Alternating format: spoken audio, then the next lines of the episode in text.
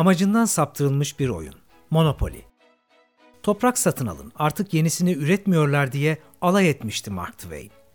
Nesiller boyu çocuklara gayrimenkul satın almayı, üzerlerine otel dikmeyi ve tesadüfen o karede bulunma ayrıcalığına sahip olmuş diğer oyunculara fahiş kira bedelleri ödetmeyi öğreten kutu oyunu Monopoly için kesinlikle işinize yarayacak bir söz bu.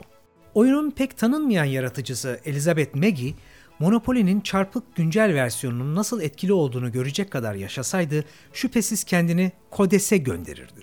Neden mi? Çünkü oyun oyuncuları Maggie'nin yüceltmeye niyet ettiğiyle taban tabana zıt değerleri övmeye teşvik ediyor.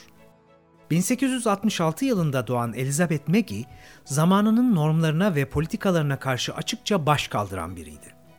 Kırklı yaşlarına kadar evlenmedi. Bağımsızdı. Bundan gurur duyuyordu ve meramını bir reklam kampanyasıyla ortaya koymuştu.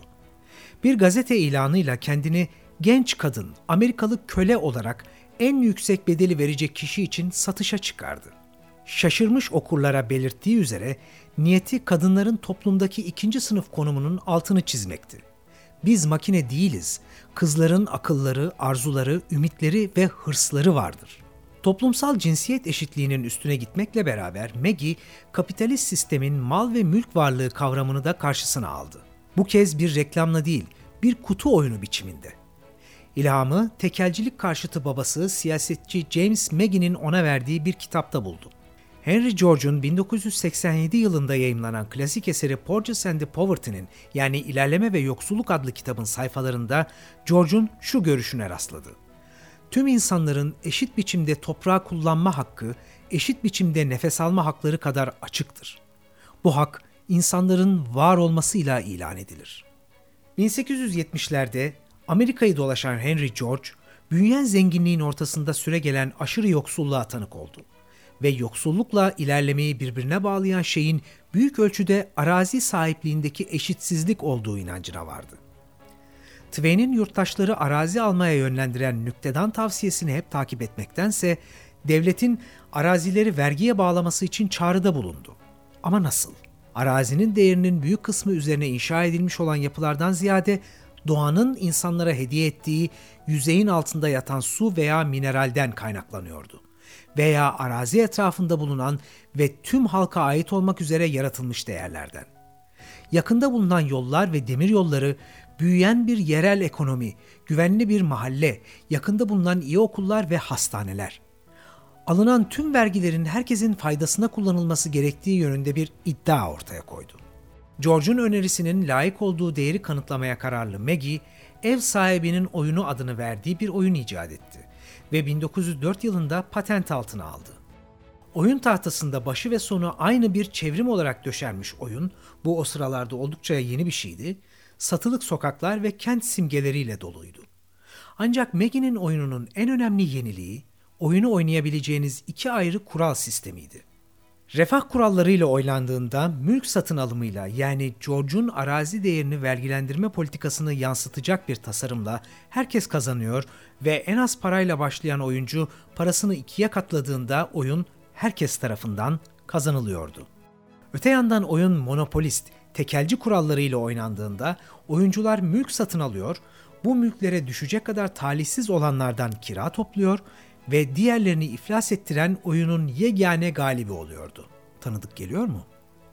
Maggie ikili oyun sisteminin amacının oyuncuların tüm normal sonuçlarıyla güncel arazi kapmaca sisteminin pratik bir gösterimini tecrübe etmesi ve böylece mülk varlığına dair farklı bakış açılarının nasıl çok farklı toplumsal sonuçları olabileceğini anlaması olduğunu söylemişti. Adı pekala hayat oyunu da olabilirdi. Çünkü gerçek dünyadaki tüm başarı ve başarısızlık unsurlarını içeriyordu.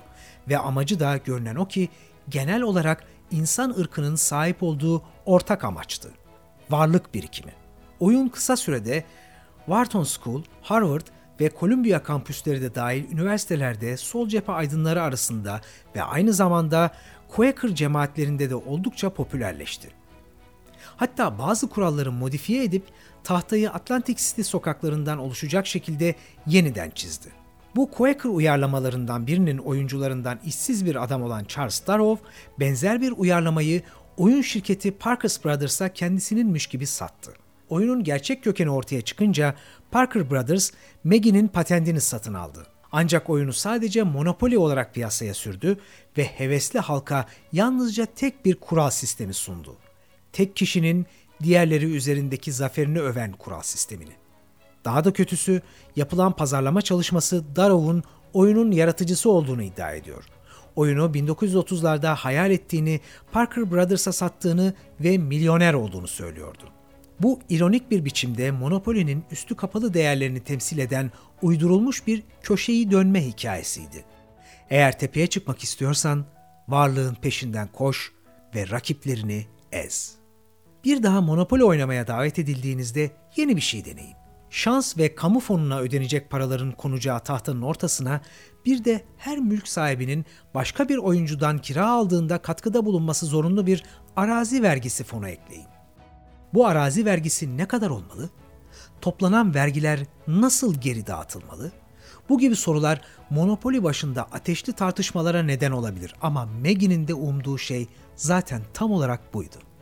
Bu yazı Kate Raworth'un Ion'da yayımlanan yazısından kısaltılarak çevrilmiştir ve Arda Kavaklıoğlu tarafından Megafon için seslendirilmiştir.